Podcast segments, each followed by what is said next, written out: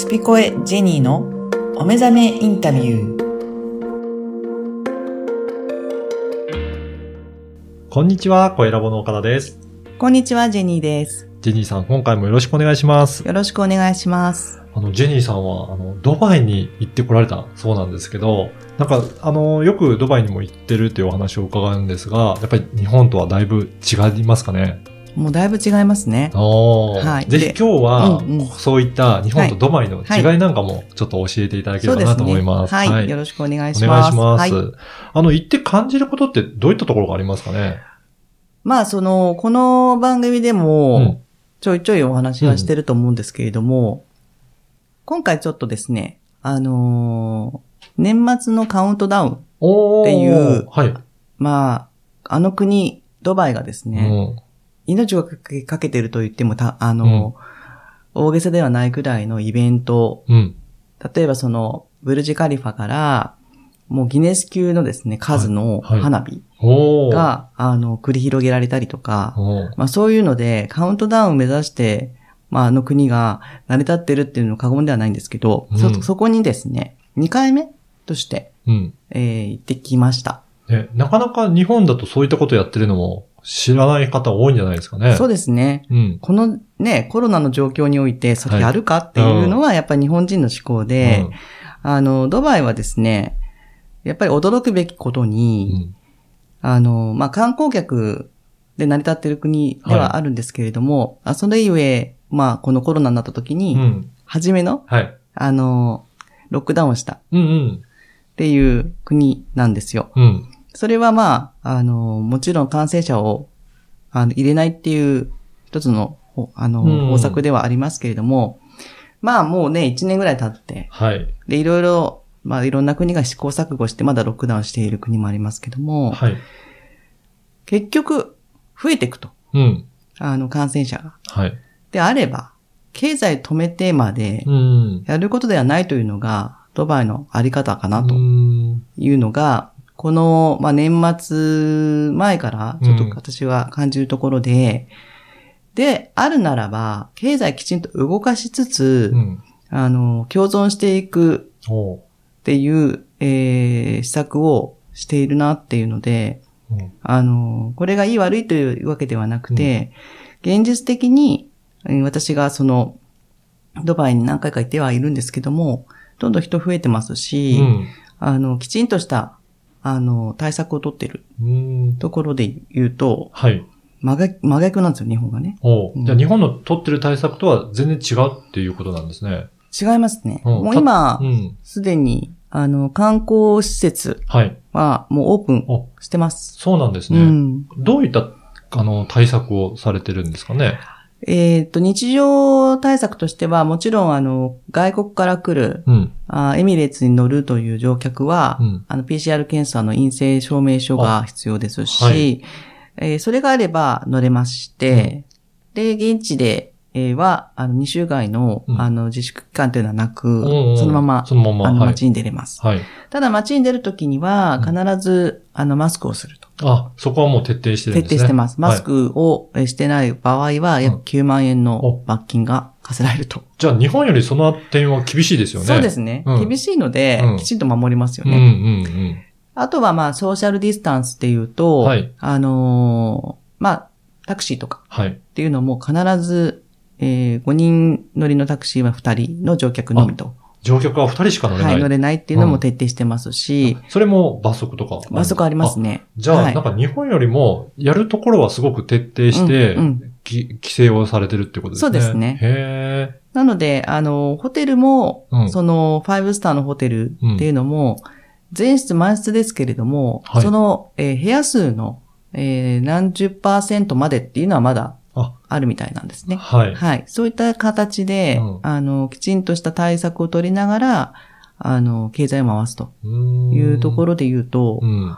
あの、私はそちらの方が健康的ですし、ね、健康だと免疫上がるので、はい。そうですよね。いいんじゃないかなって。うん。思やっぱりこの、こういったコロナとか、うん他のいろいろ感染症とかの病気もありますけど、やっぱりそういった免疫力が上がってると、それほど、あれですよね、うん感染しても、あの、影響少なくなったりとか。そうですね。で、今ちょっと岡田さんとお話ししてて、あ、うん。こういうことだなって思うのは、うん。免疫、もちろん免疫も大切なんですけれども、はい結局コロナとか、うんそういう病気っていうのが、これからもどんどん増えていくはいくと思うんですけれども、はい。それに対する医学的なものというよりも、うん。あのー、健康的にね、思考が、あのー、働くところうん。でなければ、こういうコロナではなくてコロナ禍あっていう風潮うにん、どんどん、あの、殺されちゃうっていう意味で言うと、実は、あの、あまり触れたくないけれども、はい。自殺者はい。が増えてるっていう、うんそういう現実って、あの、マスコミでは言わ言わないじゃないですか。うん。でそういうところの方のケアうんっ。ていうのが、結局経済止めてしまうと、もう、ね、未来が見えないっていう絶望感。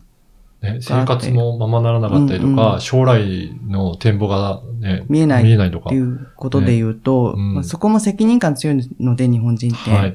そういうのを背負ってね、あの、命を落とす人の方が、私はすごく、あの、なんていうかな、憂えるべきですし、うんうん。そこをきちんと見て、見せ、見せないというところにすごい違和感を感じていて、だからそういった意味で言うと、あの、そのドバイのあり方っていう、ウィズコロナでうん。きちんと対策取りながら経済回していくっていう方うん。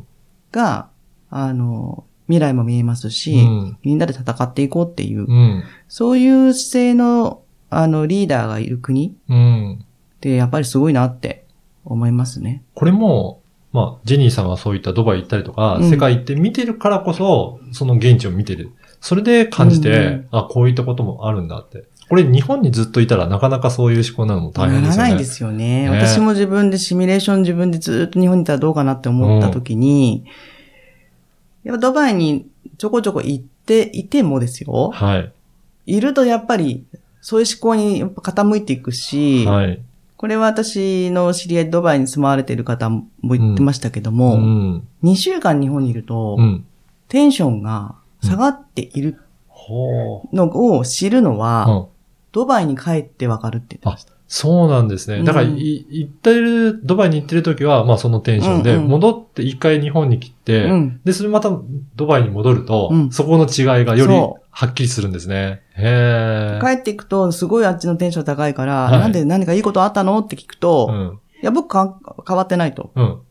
君がテンション下がってんじゃないの？って言われて、なるほど。っやられてるかもっていう、っていう風に、あの、聞いたときに、はいあ、それは本当そうだろうなって思いますよね。ううん。ーだからやっぱりそこにいる周りの人とか そういった環境にう、んすごく人間って影響を受けるんですね。え受けますよね。うん。なんか楽しいとこにいればうん楽しいし、確かに。悲しいとこにいればやっぱり悲しくなりますよね。だから今日本でそういったいろんな報道がありますけど、うんそれでどんどんどんどん沈んでいくと、うんうんなかなかやっぱりそういった心のあの問題を抱える方もやっぱり増えていくっていうの、はあると思ます。朝からね、うん。どこのあのーチャンネル見てうん。も、うん。大体コロナの、はい。あのー大変なところばっかりじゃないですか。そうですね医療関係者の方は大変だと思います。うんもちろんそういう風潮になってるし。うん。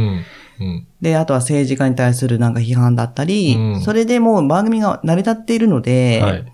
やめられないと思うんですよ。うんあの、マスコミはそういうのを。そればっかり見てしまう環境から、はいまずそれをやめて、あのーむ本当にあの心配は心配だとは思うんですけれども、心配ずっとしてても何もうん。うん。拉致が開かないと思うので、はい。例えばじゃあこのコロナが落ち着いたら何しようかな、うん。どこ行こうかなっていうふうに考えるだけでも、はい。あの視点が動きますよね。視線的なものが。はい。じゃあネットでハワイのちょっと風景、こうん今度ここに行ってみようとか、こんだけ我慢したんだから、うん。あの、ご褒美でここに行きたいねとか、みんなでそういうもう、あの、どんどん計画練っていくような、うん。なんかこう、思考を自ら、う。うんん、あの、求めるっていうことも、もうこれはもうね、あの、まあ、風の時代になったからっていうのもありますけど、はい。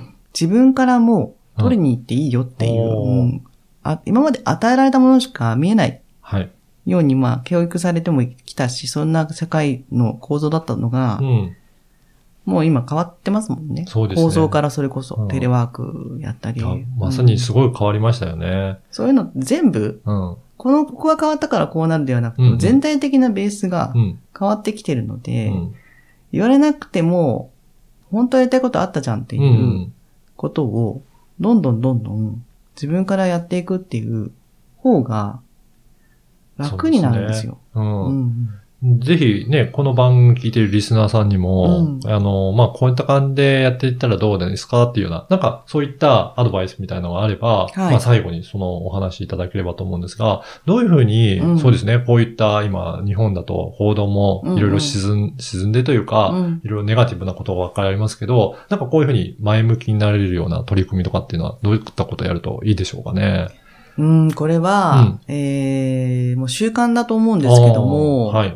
習慣を変えるっていうのが一つあると思うんですよね。で、毎日のルーティンっていうのがはい。習慣ということで言うと、まあ、朝起きて、はい。ご飯食べてはい。っていうところは、まあ同じだと思うんですけども、なんかご自分の中でうん。何やりたいのかなっていう、うん、うん、この状況の中、この状況をなんでこういうふうにうん。私は体験しているんだろう今とあか、あ、はい。そういうことの、なんか、あの、考える時間うんを、ちょっと、一日な、1分でも2分でも持てば、うん、うん。あの、変わっていくんじゃないかなって。いつか変わる、いつか変わると思ってると、うんそのいつかっていつですかっていううんことですし、実はこれは、これもからくりだと思っていて、はいあのーまあ、政府がとか、うん。えーまあ、マスコミを通して、うん。じゃあ明日からうん、緊急事態宣言外しますって言ったら、うんみんな動くでしょ、うん。うん。で誰かに言われないと、はい。あの、動けないっていうところじゃないじゃないかと。うん。うん。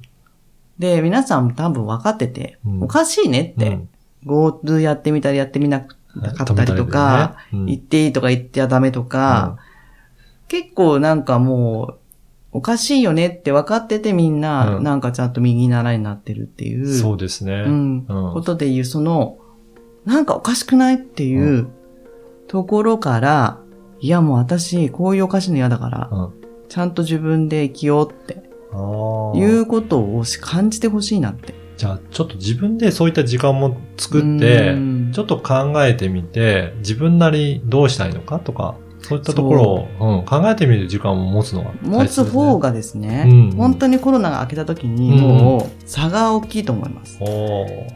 コロナが終わってからどうにかしようっていう人って、コロナってなくならないじゃないですか、もう。んんそうですね。うん、でうんなんとなく自然にみんな動き始めたから一緒に動くっていう人の方が大半だと思うんですよ、うん今後も。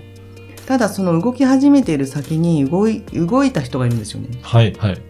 それは何人か、うん何百人か何万人いてもおかしくないんですけども、いろんな方向性で。うんその人の一人になればいいじゃない？って私は思うんですよ。うんそれなりにですよ。そうですね大層なことじゃなくても、はい。大層なことっていうのが、自分を生きるってことにつながっていくっていうふうに考えたときに、うん。ちょっとだけ、こう考え方を。変えるだけで随分楽になるっていうことは、あの、私のまあセッションうんうん。もそうですけど、えー世の中にいらっしゃるそういうね、占いの方とか、うん本当にその人のことを思って、リーディングしてくださる方のところに行けば、うんうん。あ、なんだっていううんことになると思うから、その辺もね、一人で頑張らずに誰かにこう、うん、ちょっと話聞いてもらうぐらいにはい。シェアするとか、うんそういうのをしていくと、そうだよねって、うん。うん。賛同してくれる人って多いと思うんですね。そうですね。本音を言うと。あ、じゃあ私一人じゃなかったじゃんって、うんなんかみんなでやればいいじゃんっていう、そんな風な流れが必ず出ると思うので、そんなところにもちょっと、あのー難しいと思わず、うん。やってみたらいいんじゃないかな。そうですね。んじゃあ、まずその習慣を毎日毎日、うんちょっとずつ変えるだけでも大きく違いそうなので、ぜひ、リスナーの皆さんも、トライをしていただければ。はい、はいぜひやってみてください。はい。はい。また次回もいろいろお話を伺えればと思います。ジェニーさんどうもありがとうございました。ありがとうございました。